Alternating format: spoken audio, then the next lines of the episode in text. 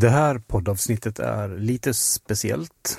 Eh, I det första poddavsnittet presenterade jag den person som grundat CE5-initiativet.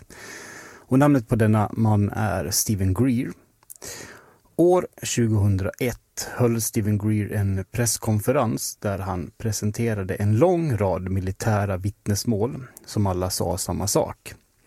Att mörka krafter som står utanför de amerikanska lagarna och att dessa grupperingar har ett större antal utomjordiska fordon i sina ägor och har haft så sedan 40-talet.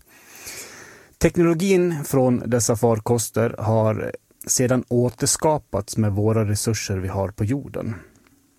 Detta innebär alltså att dessa grupperingar har fordon i sina ägor som vi bara tror finns på film. Vi pratar alltså om antigravitationsfordon. Har man den teknologin och om den skulle göras tillgänglig för jordens befolkning skulle det lösa en mycket lång lista av problem vår civilisation har idag. Allt ifrån energiförsörjning till miljöförstöring. Denna teknologi har man dock hållit inlåsta i så kallade Black Projects där teknologin istället används för att tillverka vapen. Måndagen den 12 juni 2023, 22 år efter denna presskonferens, höll Stephen Greer sin andra presskonferens och presenterade en handfull olika visselblåsare live på en lång rad olika kanaler på internet. Det du nu ska få höra är hela den fyra timmar långa presskonferensen där Steven presenterar ett antal nya vittnesmål. Dessa vittnesmål som presenteras är bara en promille av dem alla. Fyra timmar låter ju väldigt långt, men tro mig, det är värt tiden. Så här kommer hela presskonferensen. Lyssna väldigt noga så förstår ni vad det är CE5 handlar om för någonting. All kinds of witnesses. Hold on. now, that got a certain amount of attention in Congress, but they weren't ready at that time to do There we go. hearings, which they're preparing for. Um, I understand from people on the House Government Reform and Oversight Committee. And so, over the last Let me know about the audio. I've been asked to provide as much intelligence as I can to folks who have been working to get to the bottom of this since the Congress passed a law requiring the Director of National Intelligence to come forward um, with information to the extent that he had it. Now, one of the problems with that process is that, and I discovered this in 1993 in December 13th of that year when I briefed the director of the CIA at the time, R. James Woolsey, for then President Clinton. Hi guys, if anyone's watching, let me know how the audio and Not given is. information on this subject. That's when, as a young Let doctor, I realized that this was being run outside appropriate oversight and supervision by the office of the president. If he needs and to be Congress. higher or lower. And that is just the fact. So at that point, of course, it sort of upended my life in many ways. But we began to try to get information to the executive branch further, do research, provide whistleblower testimony, but it was all done very quietly. Uh, I then started providing information to folks in the Congress, such as Representative Dan Burton, who was chairman of the Government House Reform and Oversight Committee, uh, Senator Dick Bryan, uh, Nevada, ironically, home of Area 51, um, on the Senate Intelligence Committee, and many others. Those proceedings went forward as a volunteer effort, and all of this is still a volunteer effort. We're unfunded volunteers. And I do want to thank every Okay. one of the people here who made this happen, all these military whistleblowers coming forward, and our staff, and most of all my wife Emily. I will tell you, if, if my wife Emily hadn't been a rock, we wouldn't be here. She's amazing. So, um,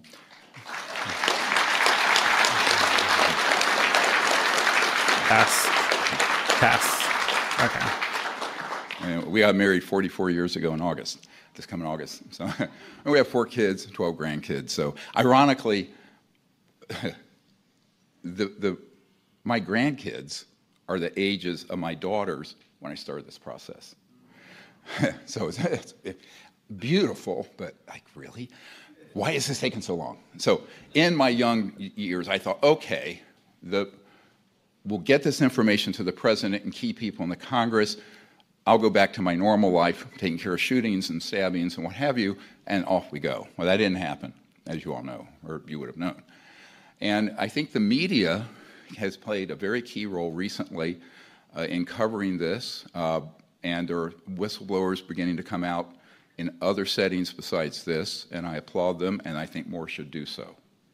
Uh, now, the history of this uh, is important because if you look at the, the testimony we have already, it's something like 70 to 80 people that we have debriefed, videotaped, have their transcripts, and it's available to the media and the public through our website and our YouTube channel. We've very transparently put out everything we can. Uh, to an extent, a not for profit uh, entity can do it with volunteers and no office and no staff. So I don't want people to not get too grand here. This has been a volunteer effort for 33 years. And those people are heroes, as are these men up on the stage with me today. Now,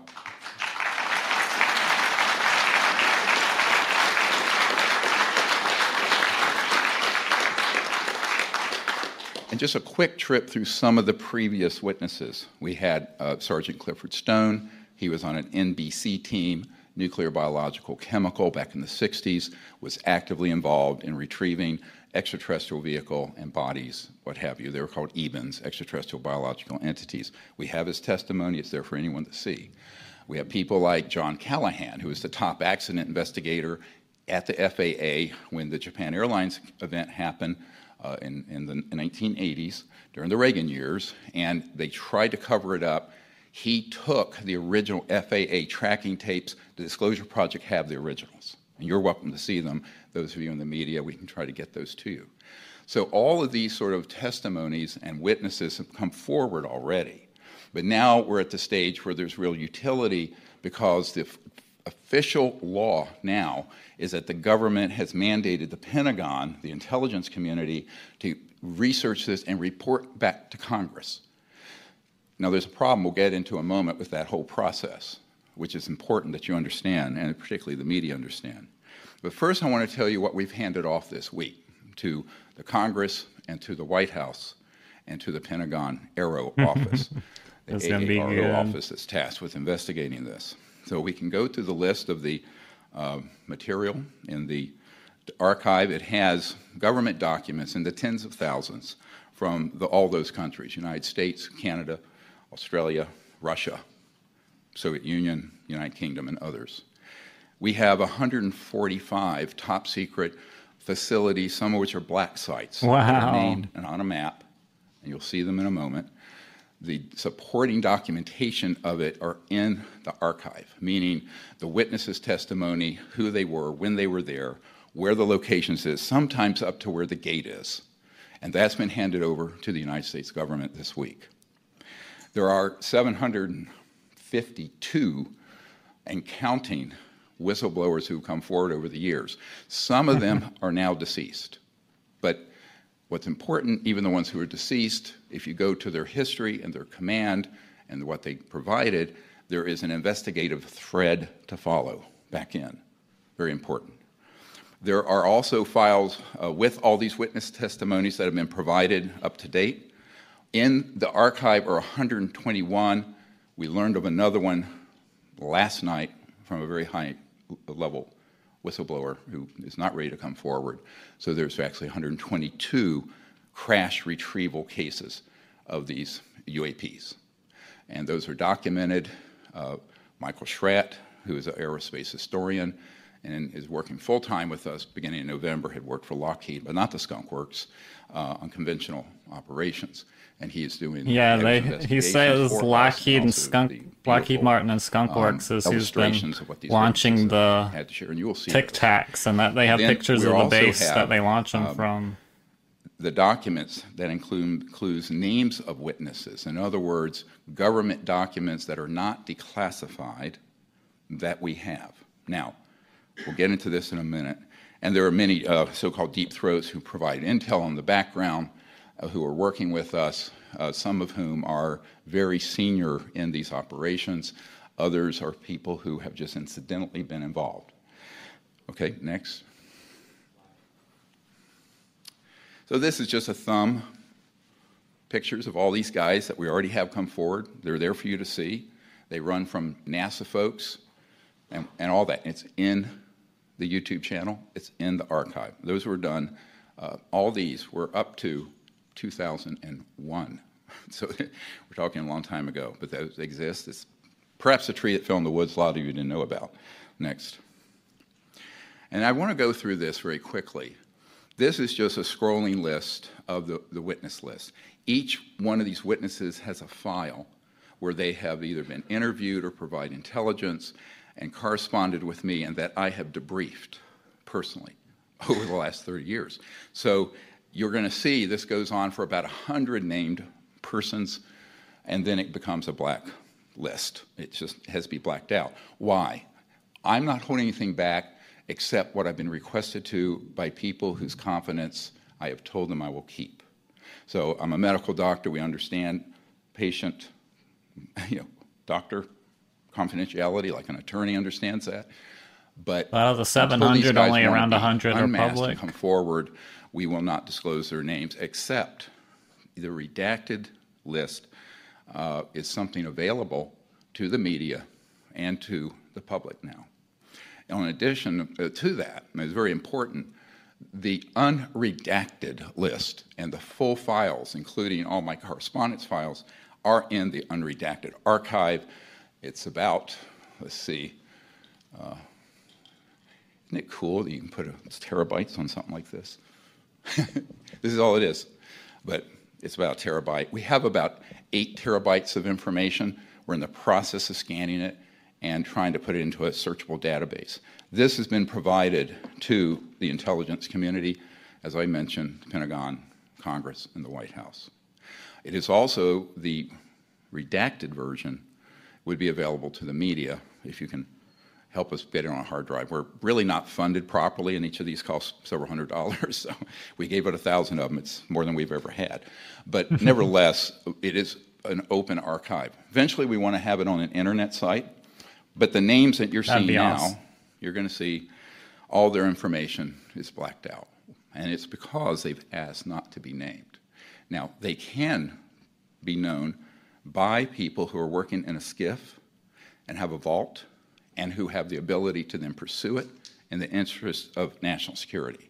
That has been provided to these key offices. So I just wanted to give you that as sort of an overview of how the list was constructed. It is by no means complete. We have a new whistleblower coming forward every week or two now at this point. And uh, Michael Schratzer nodding his head, yeah, this has become a torrent. And so we want to set up a mechanism. We're recommending that you'll hear what our recommendations are for the President and Congress to resolve this crisis. Next. So I wanted to mention that these bases, if you look at them, let's go to this is where all these illegal operations have Holy happened. Shit. I'm saying illegal because we can prove that this information, as Senator Inouye said, you'll hear his statement in a moment, shadow government has been run by a very shadowy, deep black operation. And we're not talking the legal black budget of the United States. We're talking about projects that presidents and CI directors and secretaries of defense and members of the Congress who have a need to know and are cleared TSSCI in SCIFs, secure compartmented information facilities, have been blatantly either gaslit denied access. That is the foundation of everything we've done, is that these projects are a priori illegal and therefore unconstitutional and have to be reined in because not doing so is a threat. I see a couple Lockheed security. Martin bases. so here's your list. I'm not going to go through 145 sites. Some of them are black sites. Some of them are bases you know about, like Wright Patterson, Edwards, crazy. Nellis, Area 51, so called. But all of them are based on witness testimony and intelligence we've gathered over the last 30 years, and it's time for it to be disclosed. And so now you have it. Next. Here's one, and people go this go out in the Mojave Desert. Michael Schratt took this picture when it was uh, okay to fly near it in a small private plane. It is the site for the Lockheed Range underground entrance. What's in there? Well, there are man made, and this is the big story. No one's telling you. a large number of the UAPs are, in fact, deep black budget electrogravitic electromagnetic field propulsion devices based on the study of extraterrestrial vehicles that began in the 1940s. That is a fact. Zero point energy. It. So when you see these sort of places, just remember many of them. I want to be careful what I'm saying here. Someone who is in charge of the black budget in the United States in 2022 went out to the Lockheed Skunk Works based on some information he had. He was shown a bunch of old jet aircraft. He knew he was being gaslit. And they reached out to me, and I said, What do you want? I'll give you everything we have. And that's what's happened over the last 16 months. So I cannot name this person, but they're a wonderful person of enormous integrity and a hero of our country. Um, so I want to just go through quickly some of the new ones who aren't here. Now, the reason these have initials, they're waiting to be cleared for coming forward publicly. They're afraid. let me explain to you why they are. This man, here's just his incoming letter. We get these every day. Now, uh, he's afraid he'll lose his pension. He signed an 80 year non disclosure agreement. He wow. has been threatened, and some of these have seriously had their lives threatened. It's a very thuggish situation going on that the Department of Justice and FBI need to drill down on very quickly. Next. Here's an illustration of one event that he was involved in uh, back when there was a extraterrestrial vehicle that crashed and then ultimately ended up at Lawton, uh, Oklahoma, near Fort Sill. Uh, this man has been in a SCIF with these objects. These illustrations are based on his direct testimony and hours of discussions since 2016. Here is a small extraterrestrial body, about 39 inches long, that was retrieved in that operation. And here's one that was uh, also in this another facility as an extraterrestrial vehicle. Uh, he actually was there very close to it. This gentleman wants to come forward. He needs alien replica. That's why we're vehicle. calling for explicit witness protection and explicit pension and asset protection for these whistleblowers. Next. And this is just an indication of a type of electromagnetic system that actually can uh, cloak any tank or any object that we've developed over the years, and he was read into this as well. Next.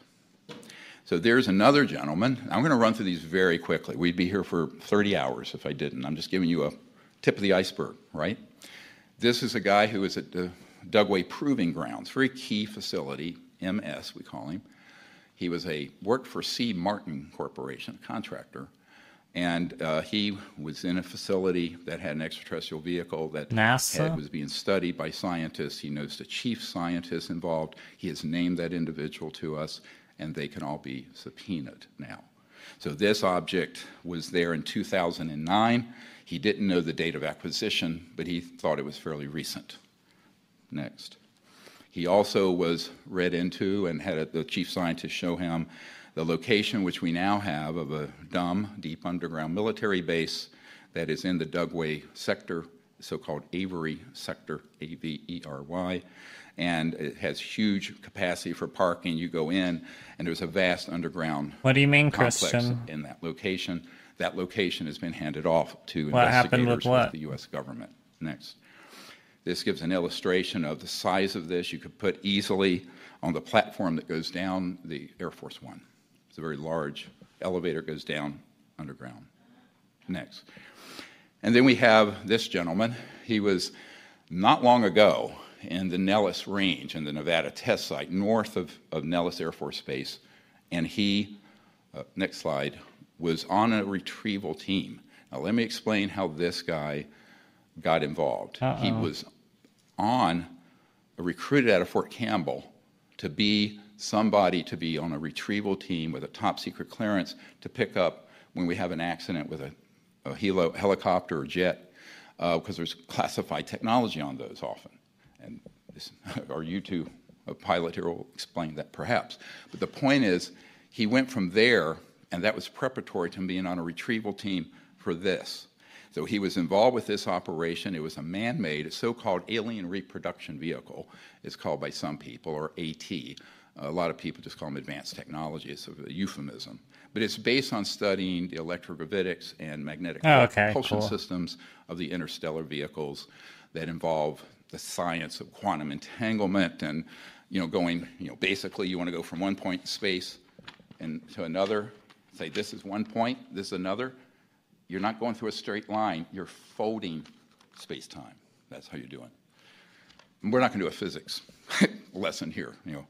I had enough of that in pre-med. But anyway so this is an object and i'm not a physicist. We have a physicist here. Uh, but this object was retrieved because it became disabled.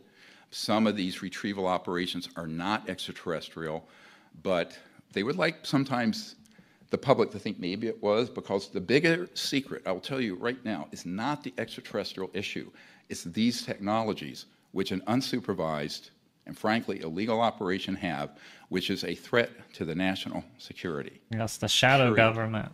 This we will prove. They're the problem. This is a bigger threat the existence of these in the hands of unsupervised operations that have escaped the oversight of the President of the Office of the President and the Congress for since 1956 to 1960. The Eisenhower. Hence Eisenhower's speech, beware the military industrial complex.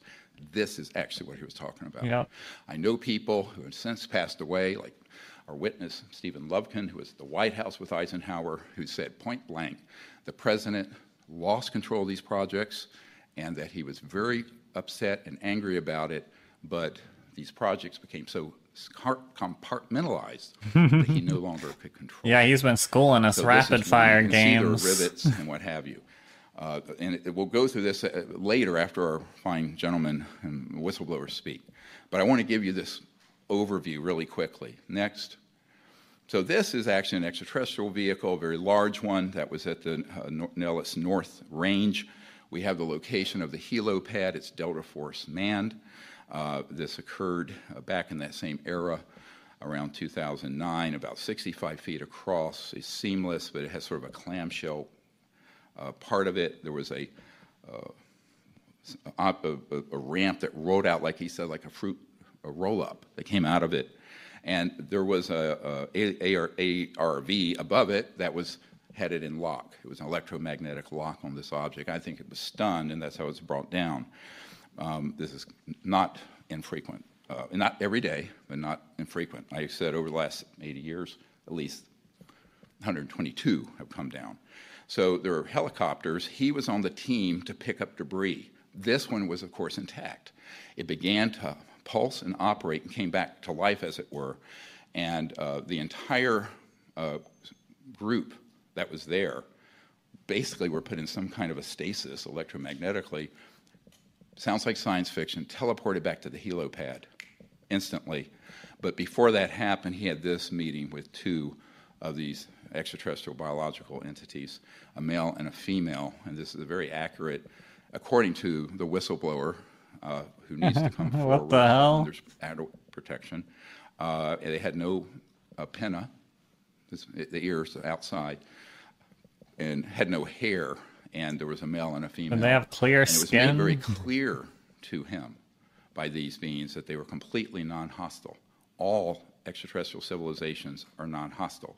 If they were hostile, the technologies they have would have been made quite clear to us in August of 1945. We'll get to this in a moment. They look like skinless people. So this later he had an event. Might just be how they drew the shading. Command, where there was a fake, what's called a program life form alien. These have been used in what you hear in the fabled lore of abductions and stuff in the UFO lore. Uh, this is actually a man-made creature, but it's not living per se. It has a, a covering that's skin-like.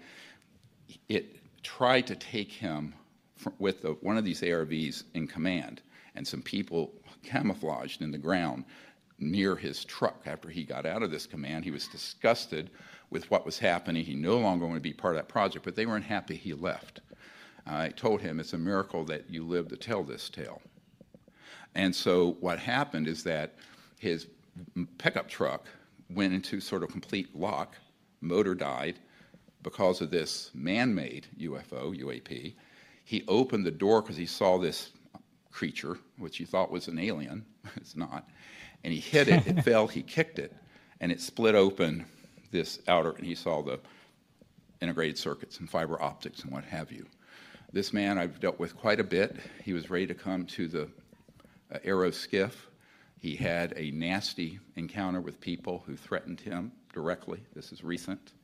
Uh, and so we have not been able to bring him to the AARO Pentagon briefing. Next. They're not all friendly. And this is one that came in um, 2009. We had a, a witness SL. Some are apparently androids. He was, this is his incoming letter to me, the redacted information. And then he told us about an event off of Guam where his Coast Guard. Imagine fighting an alien. That's weird enough, but then it tears open and it's a robot. mutual assist. And he got there, and you'll see on the next picture, there was an extraterrestrial vehicle that we had downed but got lost in the deep waters there in the Marianas Trench. And uh, it almost it, took the boat. Tangled up. And oddly, a fisherman net from Japan, a, a trawler big one, big trawler. They caught it in so a they fisher's were net. To retrieve this, he went and did retrieve it. He was part of the crew that most of them went down quarters, but he, uh, with blacked out windows, he was there above crew, above ground. Took a very sharp object to try to scratch it, impenetrable, could not scratch it, could not penetrate it. These are very advanced metallurgy, nanomolecular material, interstellar vehicles. Next. So, what's going on with this? All of you have seen over the last four or five years these uh, footage, the footage come out and the Pentagon's confirmed are three dimensional objects with sensors and what have you, the so called tic tac and others. Now, I've spoken to one of the pilots who chased these objects. You've seen it on CNN, 60 Minutes, all these places. Uh, what hasn't been told when this event happened over the, in the early 2000s is that these objects, which you'll see in a moment, particularly one of them, we have matching top secret witness testimony of them being a man made object that our jet pilots and military don't know exists. This is dangerous in terms of uh, deconflicting operations. So mm-hmm. let's go to the next and play this.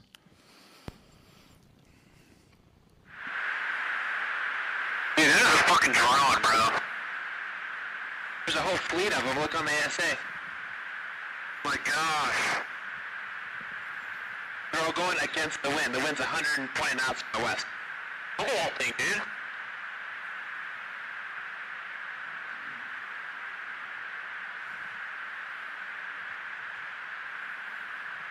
That's not our LNS though, is it? It's not. That is the LNS, dude. Well, if there's like... Look at that thing! It's rotating. this is the so-called tic-tac now.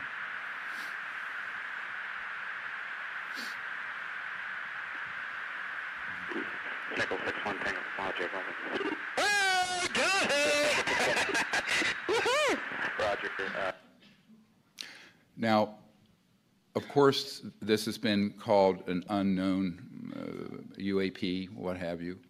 Zeppelin UFO. We can excuse 1967 and most of the military and the White House and the Congress for not knowing what this is, because the operations that have been building these are deep black illegal, and they are not disclosing it properly to the authorities in our constitutional U.S.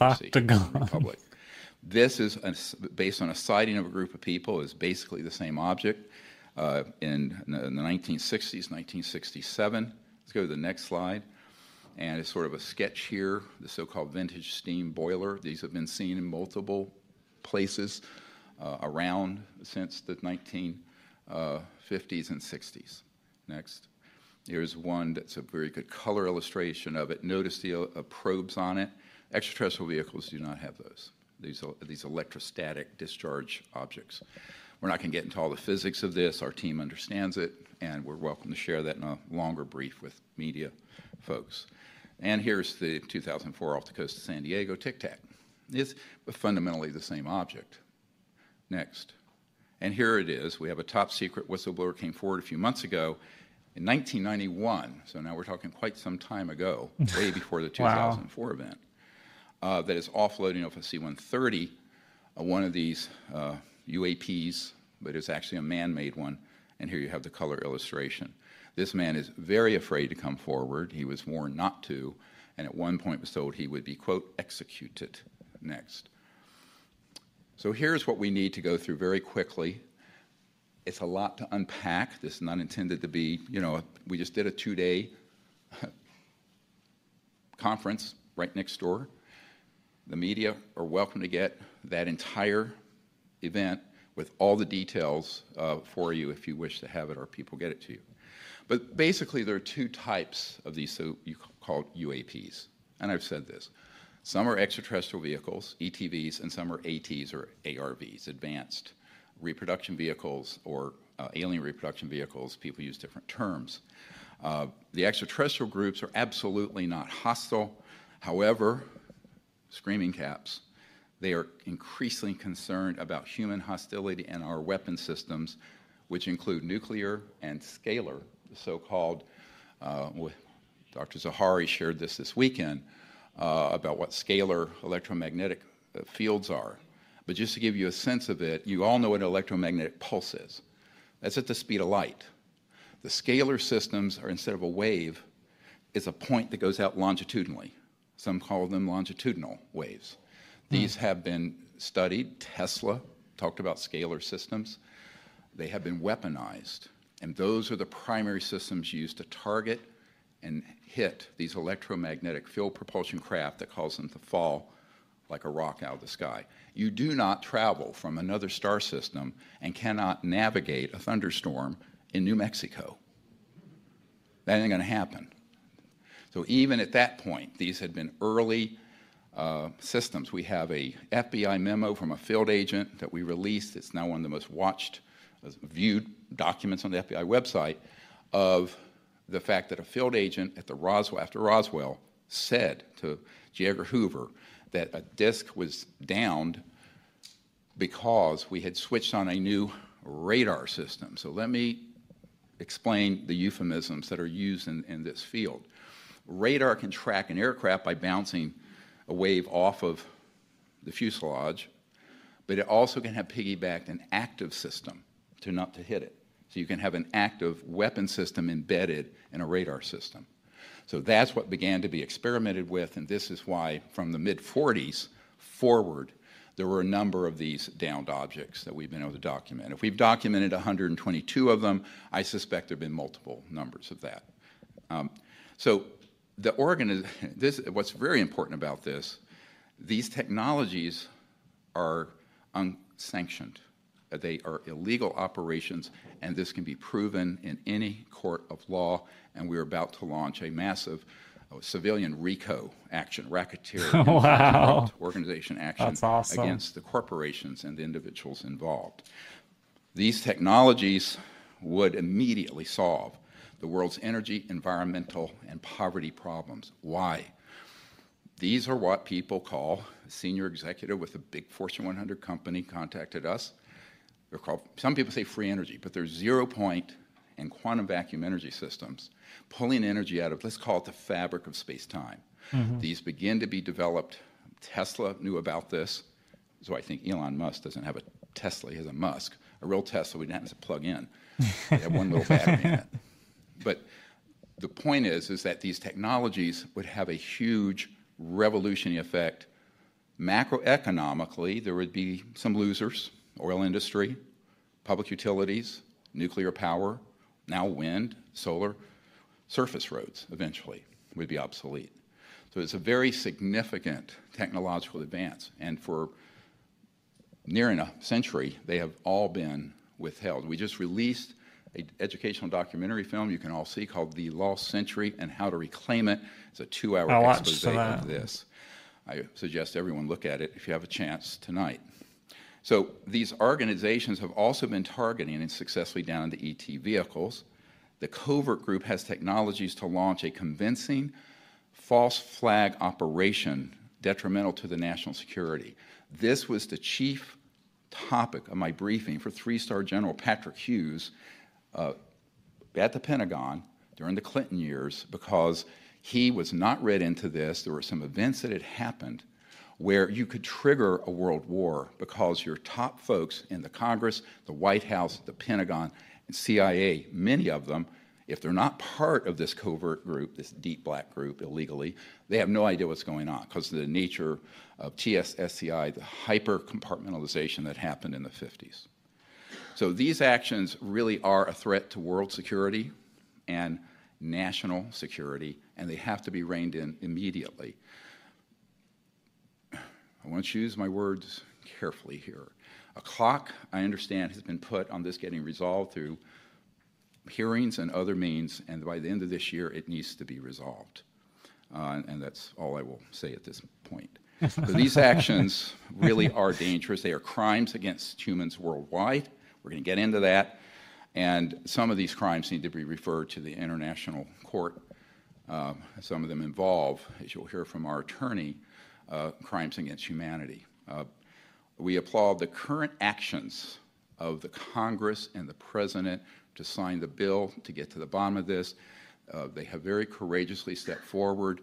We're trying to get them everything they would. I wonder if it's going to have to do with the you the disclosure. The shadow government staging abductions. Project Intelligence Archive literally has everything they would need to know to get to the absolute end of this.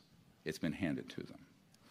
So the chief characteristics of this illegal secret government called ISG projects, they, are the legal the CIA folks and Pentagon people and most of the people in the government are victims of this. They're not culpable. When people say, why is the government hiding all this? Well, the government is very complex and it's highly compartmentalized. These operations have been run by a clandestine, unsanctioned group. And therefore, our military and our intelligence community and our political leaders are, in fact, victims of this secrecy. I want to refer very briefly to one of the very first CI director, Admiral Roscoe Hillenkoetter, who in 1961 wrote to the New York Times and said, the secrecy around UFOs is a threat to the national security, not the UFOs. So what has happened is, it's all been turned on its head, where they're trying to say UAPs are a threat. Well, the man-made ones are the extraterrestrial ones aren't. This has to be made crystal clear to the American people so we don't stumble into a absolute disaster uh, of epic proportions. So these operations yeah, that, I'm referring to in the United States, we have a lot of people are disagreeing with Steven Greer. there are projects in the United Kingdom. These are all very sub rosa, uh, off the radar. I have done briefings for the Minister of Defenses of uh, Australia, Canada, and the Great Britain. None of them were read into these projects, and yet we had evidence they were ongoing. So they also act without acknowledging any national boundaries. What do I mean by that? So we have an operational uh, facilities in other countries that we move in and out of with alacrity without any knowledge or approval of that government. So this is also not. I think Steven's saying some of the negative entities are being. But because of the nature of our operations, which can be cloaked, manufactured by the shadow government, ARV vehicles, they can move off radar. They can go in and out of areas, and we have witnesses who can prove what I just said. Um, blackmail, bribery, and intimidation is the stock and trade, and it's the operational core of this illegal secret government program. Men in Black, of baby. whistleblowers have been threatened and have been blackmailed, and in the case of some of us, attempts at bribery, including myself. Next. So these are the actions we recommend immediately, now that this is all coming out by the Congress and the government. Next. And I want to remind everyone who's in office and all military know this, I do solemnly swear to affirm or affirm that I will support and defend the Constitution of the United States against all enemies, foreign and domestic, that I will bear true faith and allegiance to the same, that I take this obligation freely without any mental reservation or purpose of evasion, and that I will well and faithfully discharge the duties of the office on which I am about to enter, so help me God. Next so this is a, quite a list. I want to go through it very quickly. These have been conveyed over to the government um, in, in, various uh, offices. This investigation of the UAP issue uh, and, and based on the intelligence archive should happen immediately and be increased in its pace and scope. The presidential executive order needs to occur immediately to stand down all targeting of these extraterrestrial vehicles by these covert uh, projects because it is dangerous and it is an existential threat to security for the entire world, not just our country. The executive order requiring wow. all military intelligence contractors and other agencies of the U.S. government to disclose to Congress and White House all information, materiel, and technologies and locations uh, and related assets. If not com- complied with within around six months, we think that the offending party should be prosecuted criminally for treason and other crimes against the United States. The executive order.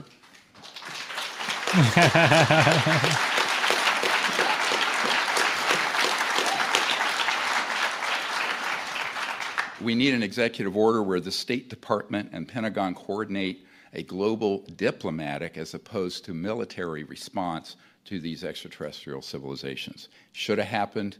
Barry Goldwater, Senator Goldwater told me it was a, excuse my language, goddamn mistake then and goddamn mistake now that this was ever kept secret like this.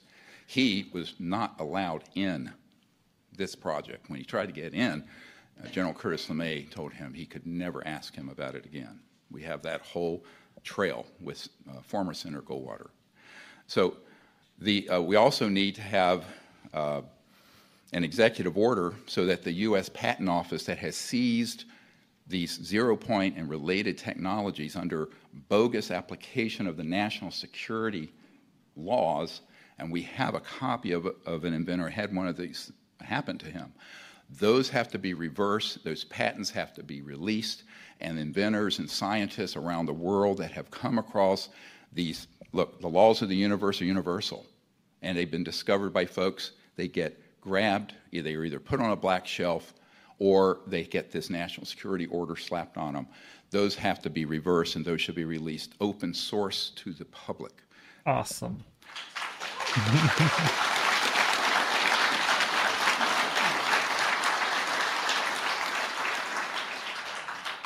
We also need an executive order to immediately require that the U.S. Space Force and Pentagon coordinate assets with the State Department, the United Nations, and other governments to initiate further open communication with these civilizations.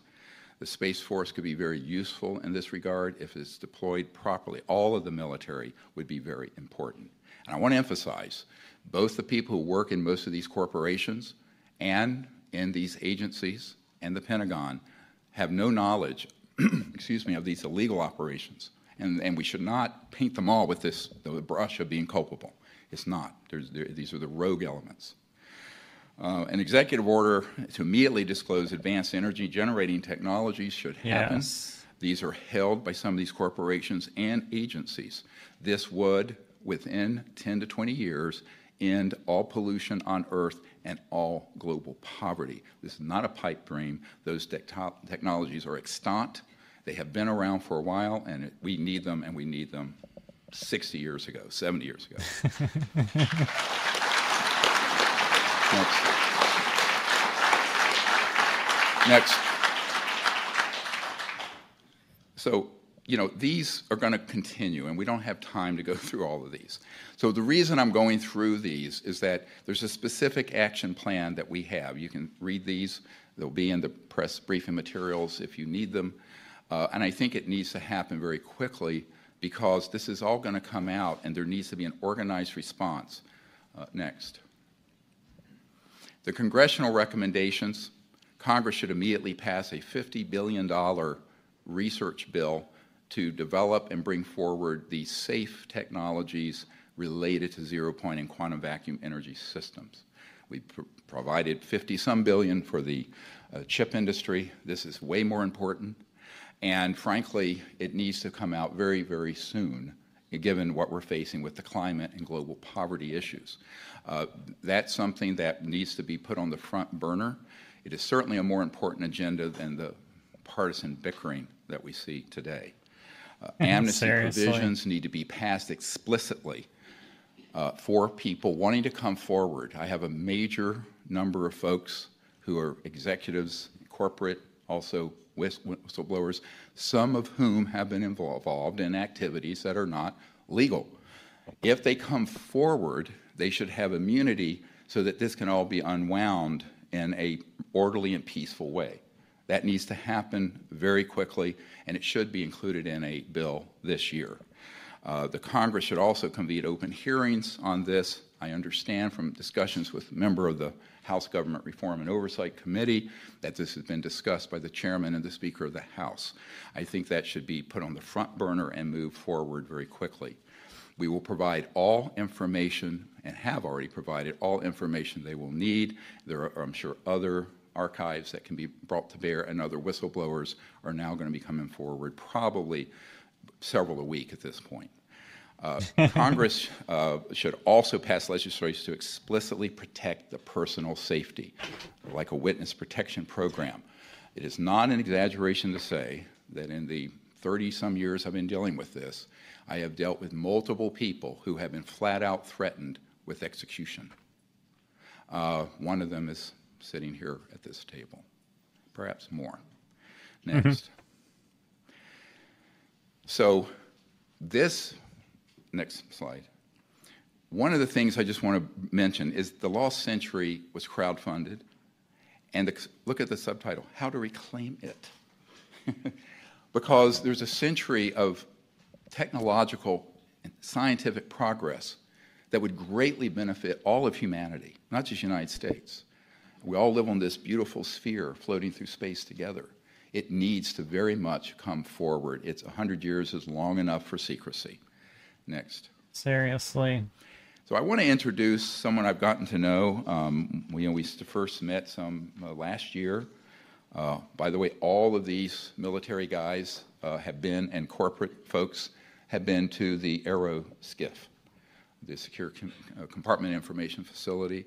Uh, the Disclosure Project um, has funded all of this for, for their personal needs and travel. That's why we appreciate your donations and contributions.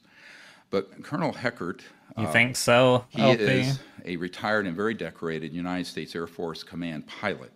During his extensive career, Colonel Heckert flew over 100 combat reconnaissance missions including 11 years in high altitude aircraft developed by the Lockheed Skunk Works.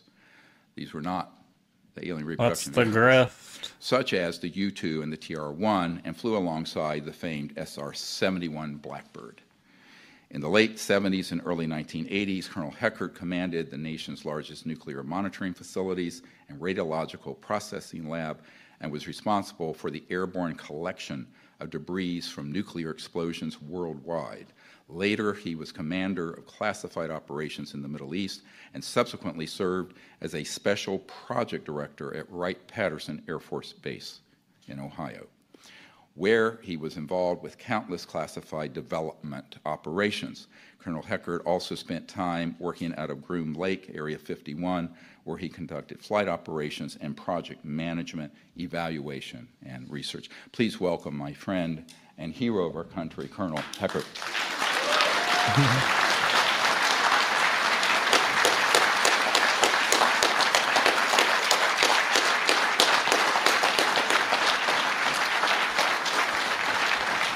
Please, please. Well, thank you for being here and listening. I need to establish just a couple facts. I've been involved with SCI vaults and code words since 1964 and my last access with the Air Force and other agencies was 1967. For the last eight months, I've been involved again in SCI discussions, thanks to this gentleman and all of these people sitting next to you and all of those volunteers. The things I want to share are first just a little bit of historical information quickly. You know the name Kelly Johnson. Kelly Johnson and the gentleman, Ben Rich, who succeeded him, I, I got to know very well. I've got a 1953 UFO report signed by Kelly Johnson and his engineers. And in that same UFO thing, about four hours later, it appears over his house. And I, Dr. Greer has a letter that Kelly Johnson sent to the National Director of Intelligence saying, This is real, this needs to be investigated. I am a, very fortunate to have been a pilot. I've got over 7,000 hours of time. I currently live in Alaska with my wife Alice and a whole bunch of grandchildren, and that's a real blessing. The uh, two documented encounters, and I'm sorry that, uh, do they have that up on the screen, or are they just showing that on?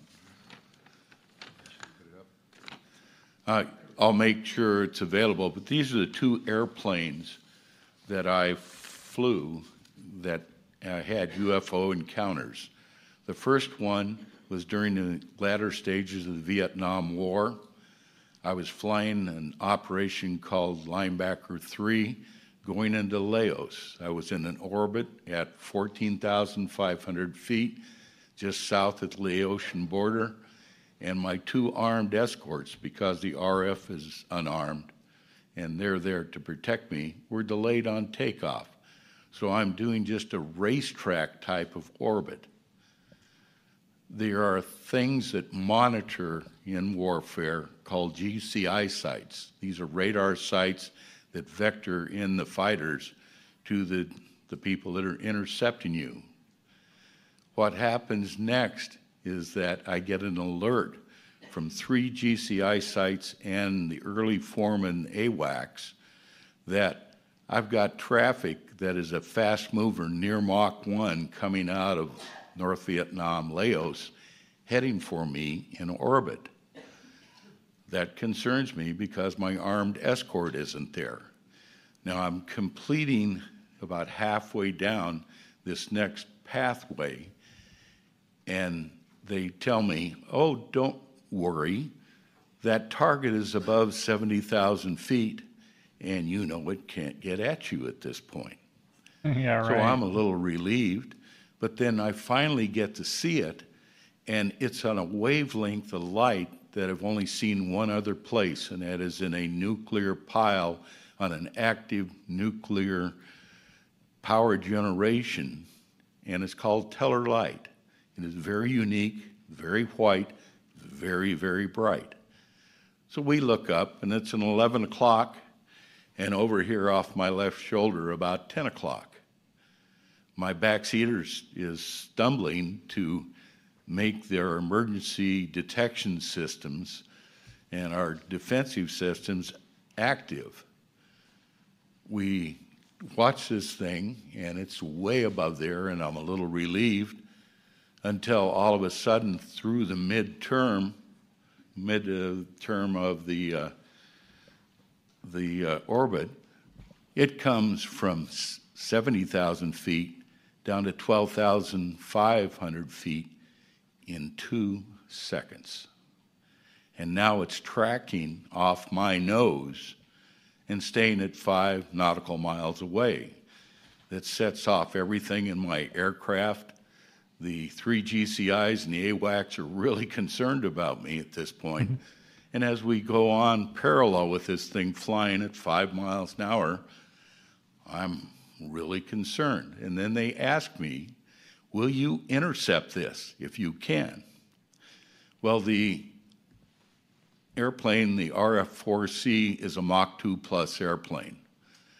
I've been in flight for a little while, and so I probably, if I go to afterburner, only have about 15 minutes of fuel left. But I agreed to intercept. The reason I did was I have a new, one of the kind IR infrared sensor, but it's on the bottom of the airplane. So my backseater and I agree hey, this is important. We can see this. We need to document it. I go to Afterburner and we accept, accelerate very quickly through Mach 1, go up to about Mach 1.2, and I close to within three nautical miles of this UFO and we've got it now on our radar. We've got it pegged. The guy in the back seat can't see it on his display because that sensor's pointing down. So I pitch up, do a supersonic climb up, and he says, We got it, we got it, we got it. That white light at three miles goes out of sight within less than two seconds. And they say, don't worry about it. It's above 80,000 feet in those two seconds. I go back to the home base because I'm out of fuel, land, all that material, all the mission material is confiscated, and I'm told, don't talk about it. Well, what happens next is I'm not happy with that answer because I've seen something very, very real. I call the GCI site on what's called the AUTOVON or telephone system. I talk, I say, hey, I'd like to talk to the senior controller that was on duty, tell him oh, I was a UFO pilot that they were just controlling. And he comes on the phone and says, hey, we're all really excited about this. And then I hear him say, yes, sir. Okay. Says, bye. Click. Damn. I couldn't talk to the other two GCI sites, and that goes away, and I never know anything about it until later. The next one is on a U2R, and that's a blackbird. I'm at 70,000 feet above that on the DMZ of Korea. This has been a combo mission, which means I'm taking photo intelligence during the daylight, and I'm doing what is called an ELINT COMINT mission in a butterfly track three miles off the DMZ. We have a sunshade that protects you during the daytime in the U2 because the sunlight's so intense. You're about above uh, 98% of the atmosphere at that point. Anyway, I have that slidden back, everything's looking good, and all of a sudden I am blinded by that same frequency light from above. It turns my black airplane white. And the U 2, as the last ditch saving method to avoid a missile, can do a turn at less than seven nautical miles at the same altitude the SR 71 is at. SR 71 takes 160 miles to do that same U turn. There is nothing, to my knowledge, in the world that is man made that can stay with the U 2 at that altitude, turning the max turn, unless it's another U 2.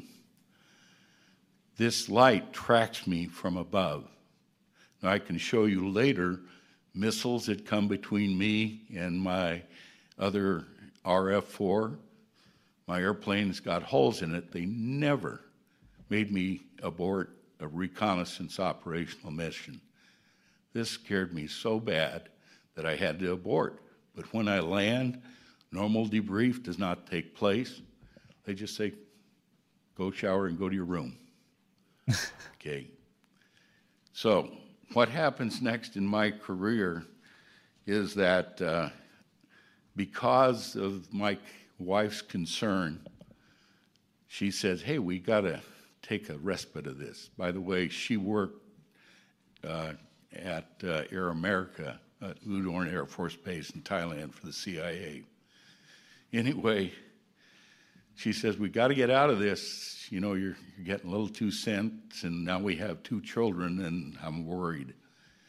So I take an assignment to what's called AFTAC, and AFTAC was established in its predecessor in 1945 due to the development and the concern of Little Boy and Fat Man, the two nuclear bombs. Those are important because we have a detailed history of air sampling, pollution sampling, and it was primary pollution that they were concerned about radiologically from 1945 on. At, at that point, I'm assigned at a base commander level. I have sites all over, and I'm sorry I can't show you a slide of that, but we're involved in things like the raising of K129. It's a video that's been uh, put out about five years ago that shows my site at Attu detected the breakup of that submarine that same site at Attu and my seismic site will, will sense a nuclear underwater, deep underwater test out of South Africa, and that's called the Vela, V E L A incident. And my boss at headquarters is fired over that incident. But two years later, because the administration denied that that test ever took place, the Vice Chief of Staff of the Air Force, General Mathis, the Chief Scientist for the White House, and the Secretary of the Interior come to my vault and they want a briefing on our data and if we really think that that happened. They left believing it really happened, and as a result, South Africa destroys four nuclear warheads they had. Israel will never admit that they were part of that joint venture. From there, I go to Europe as the first one of the first four in the TR1 program, and through just accidental events again, because of the sickness that our intel officer goes through, I'm the only one that has a code word clearance. And so I'm assigned to do his duties while he recovers. And I'm exposed to all of the peacetime aerial reconnaissance data in Europe and Africa. I'm in charge of scheduling those events and trying to get us integrated with the TR1 into the peacetime aerial program in the European theater.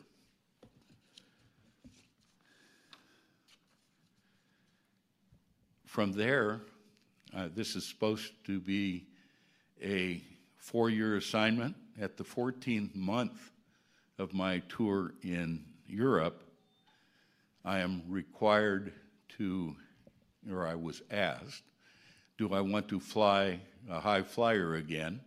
And of course, I said yes. They do a process when you go to a classified site called sheep dipping. And so they put fictitious orders in your official files. I go overseas and work in the Middle East and actually work with Delta Force on a hijacking in uh, June of 1985 during that tour, and uh, we lost a soldier on the ramp. But this is in direct coordination with MI6 because it's a British base, and that's now declassified. But uh, it was quite an experience. The only problem is that uh, there was a conflict in the chain of command. I was supposed to be the chief test pilot for the U 2 program back at Edwards. That's a follow on assignment they promised me. Instead, that assignment's canceled. I'm held in that remote location for 10 days. My wife was about to disown me, and I am told I'm going to Wright Patterson Air Force Base. The new job for the first six months is Director of High Altitude Test for the Air Force the next job, and this is through the end of my career, is the program director uh, for the U2, TR1, SR 71, and other advanced classified programs. I need to transfer to this and tell you about a recovery that we did called Project Morning Light. It is a reconnaissance satellite that comes down and eventually parts of it end up in Great Slave Lake, and there, there's radioactivity that's cleaned up from that. That also involves a U2, or pardon me, a UFO. Uh, the the other thing I want to just share with yeah, you. A UFO crash into a satellite or something? Three events in Area 51. And. Oh, let's hear this those events themselves uh, are first a security breach. And the reason I'm there is because we, some of my funds in my black programs, and I was required to justify those, that blood black budget to the, the House and Senate Intelligence, Select Intelligence Committee on a quarterly basis. Some of those funds are not being spent. My projects aren't going forward. I'm there and I overhear two people talking about using Navy sensors to photograph an aerial vehicle that's flying at night, and they're going to make a lot of money. Well, I report that immediately. Those people are arrested, and I don't know anything more about that event except none of that imagery they took got released. The next one is that uh, I have a number of cost overruns in my projects. I'm back and I look and I'm finding that other programs are using my funds diverted for their use, and that's what's slowing my developments, and I'm very upset about it. The last part, and this is uh, shadow government siphoning funds from projects. Sorry, I'm having my senior moments, if you'll forgive me. But uh, I, I, will let you, but I'm available afterwards. I'm sorry I've taken so long. I know this is a tiring briefing. Thank you.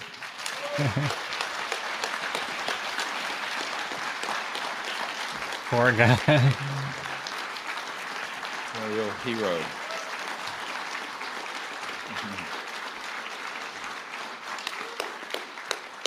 Thank you, Lieutenant Colonel Heckert. Uh, there's a, a, lot more. I said each of these uh, witnesses have stories to unpack from, for example, Area 51 and what have you. It would take hours, but I want to give you a sense that this is really the tip of the iceberg. These represent 0.5% of the Disclosure Project witness list. So the next gentleman I'd like to uh, introduce has become a, a, a figure of, of, great support for us. Uh, he's a Marine uh, who, in uh, 2009 in Indonesia, had a direct encounter with one of the man made operations. And he is Michael Herrera. He has very courageously come forward. The first time he contacted me, because I know of these sort of operations that he came across on, a, on his mission, I told him that every single person I knew who knew about what he had seen had not lived to tell this story. He is enormously courageous. Thank you and welcome to Michael Herrera. Only surviving witness. well, Thank you all for being here. Um, what I'm about to tell you hasn't been something that I've disclosed until recently in the help of Dr. Greer, among other people, so I appreciate your help with this. In 2009, we were, my unit, which was the most degraded infantry battalion in the entire Marine Corps, which was 2nd Battalion, 5th Marines, was called in to do humanitarian assistance operations out in the Philippines, which was Operation Ketsana which we were attached to the 31st Marine Expeditionary Unit, which conducts maritime operations all throughout Southeast Asia, in conjunction with the 7th Naval Fleet, which houses one uh, landing helo deck, or LHD, among LPDs, which is what I was on, called a uh, USS Denver. Ironically, that's where I'm from, so kind of felt like home. Now, um, during that operation in Ketsana in the Philippines, they had actually heard that a tsunami and earthquake hit the western part of Sumatra, which is western Indonesia, uh, Padang City more specifically. Out of all the ships in the Seventh Fleet, the ship I was on was the only one that was routed to that location, which was oddly strange. But then again, this is my first humanitarian operation, so I don't know the logistics of it. But the skipper of the ship would probably know that information. So um, this happened September 30th. We end up getting called and dropped anchor around October 8th. We are briefed in the ward room, which is the officers' mess, where they eat um, like their cafeteria per se. We're briefed that there is some of President Obama's family members that are present on either in the city or somewhere near there. They had a SEAL platoon that was ready to go to retrieve those people. Um, us knowing well that uh, Indonesia is also the second largest terrorist capital where they train these guys and they'll send them up to whatever theater of operation where anybody wants a piece of the United States, they can they ship them up to go handle it. So we know that well, and um, we were then briefed that we were going to be armed during this operation, just to also provide security for the transportation coming to basically drop off uh, medical supplies, sheltering items, food, purified water, things like that. So Um, they ended up selecting certain Marines to go ahead and do this. We were only in sticks of uh, six, six Marines, so it had uh, NCOs on top of uh, other Marines to help with that. So they, we again. He's got a Freemason symbol on his tie. Which are gigantic helicopters that are roughly 100 feet long. Uh, I love the design of them. It's my personal favorite.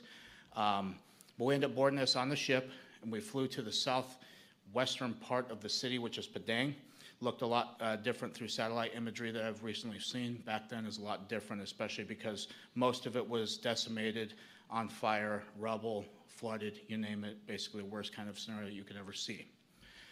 From then, um, once we touched down on this landing strip, it took probably about two minutes. Um, and then again, the pilots got radio confirmation. What's some sort of military symbol? I don't know. So it looks like a Freemason to a symbol. hasty LZ, which took probably about six, seven minutes to fly to from that position. And uh, we dropped to a hasty LZ. We got off the bird, and what we were instructed to do at that point through the briefing was to push to a high ground at least to get better observation.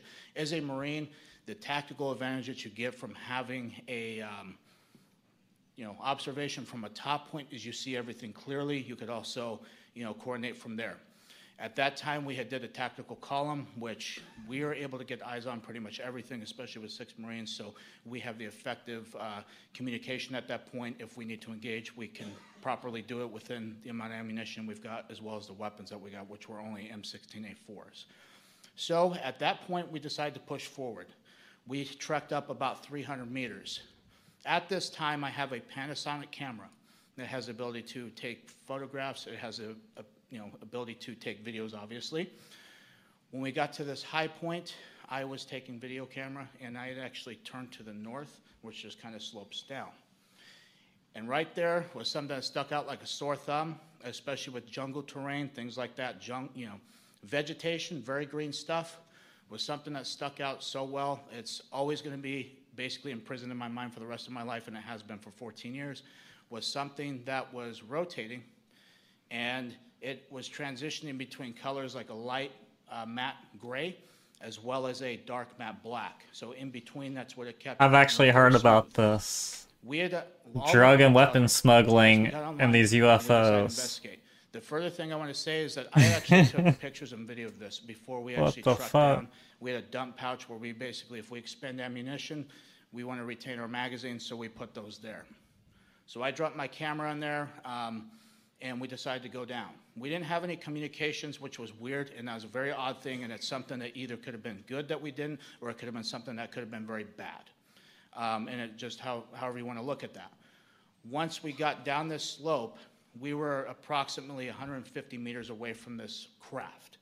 When I got to the, when we all got to the point where we could see it, just like behind here, again, Mr. Schratt, phenomenal job you can see that the craft here actually had uh, was roughly about 300 feet. And the reason why I know this is because you could fit three of the helicopters that we flew in on underneath this craft. It was rotating a, a clockwise motion. The panels here that you see, um, the black ones, at least three of them, was like a Vanta black, very dark. I have no idea what that was. On the very top, there was like a pyramid structure that you could see the shadowing of it, which would elicit that was a pyramid structure. And it had an audible hum to it um, kind of like a guitar amp if you were to unplug that, or like a transformer. It's very audible. If I was to hear that sound again, I could tell you, okay, it's probably this thing or something similar to that. It's very distinct. And the way that it was floating, which was about 10, you know, 15, 20 feet off the ground, it was kind of a very eerie thing to see because I've never seen anything like that in my life. When we got up to that point, we were then intercepted by a team of um, soldiers or um, rogue military force, if you will. The most concerning thing about this is they all had American dialects. They had American gear. They had OTVs, black. They had black camouflage. They had very similar setups to what we have, but more high speed, something what you would see special operation, operation groups these days have. They had no insignias on. They had no ranks. They had nothing that would signify who they were. They had black ball caps. They had M4A4s that were equipped with ACOGs which was a step up from what we were currently issued, as well as PEQ 16 IR illumination devices that you use for night vision and uh, night patrols, things like that. So we were engaged. We had eight of them drop, put the drop on us. You could audibly hear them flow the safety selectors off. they basically started screaming at us, telling us what we were doing, we were not allowed to be there, who were we with, what were we doing there, um, threatened that they could kill us right then and there. We could get lost in the jungle. They could throw us out of a helicopter if they needed to. Um, it was very nerve wracking at that point, especially looking to my fellow Marines and seeing the reactions on their faces too. We were all freaking scared, uh, to say none the less. So, with that being said, each Marine was then patted down along with myself. We were, had our weapons taken from us. They were basically cleared in condition four, which means they had no round chamber, no magazine in. They dumped our magazines out of our mag pouches as well onto the deck. And then again, um, because of Marine Corps order, how things are with that, we were told to keep our military ID in our left breast pocket. So they knew that. They asked for our military identification. We gave it to them, obviously, because they have guns in our face. so provided that to them. They had something that looked like modern day uh, smartphones, but this is 2009, so it's not really as high tech compared to obviously today. So they took some pictures of our military ID, and then they had something that remind me of a BAT system, which is a biometrics tracking system that we we would use. Um, this is for insurgents or anything like that. It would take fingerprints, it would take retina scans, it would take pictures of them and document them. So if there was other militaries that were coming to relieve our post, they would actually have this information too to know who they are dealing with. That's what it reminded me of, and I had trouble scanning the IDs. Um, as this is going on, we're going back between these guys as well as what's going on in the background. At that time, there was four of these trucks, which were um, F-350s. They were up armored. They were pretty beefy. They had um, weapon cases that I've seen before because of something that we've actually loaded weapons into. They had two of them that were in the back of each truck. They also had these containers that was illustrated right here, which come to find out through recent revelations from yesterday from uh, somebody who came forward to Dr. Greer. I don't know who they are, but what they had told him and what he has told me is that this gentleman knows exactly what these were used for because they had like a cylinder on the front, which is either for oxygen or what I hypothesized was for vacuum sealing, uh, which lead me to um, suspect that they were smuggling narcotics or drugs.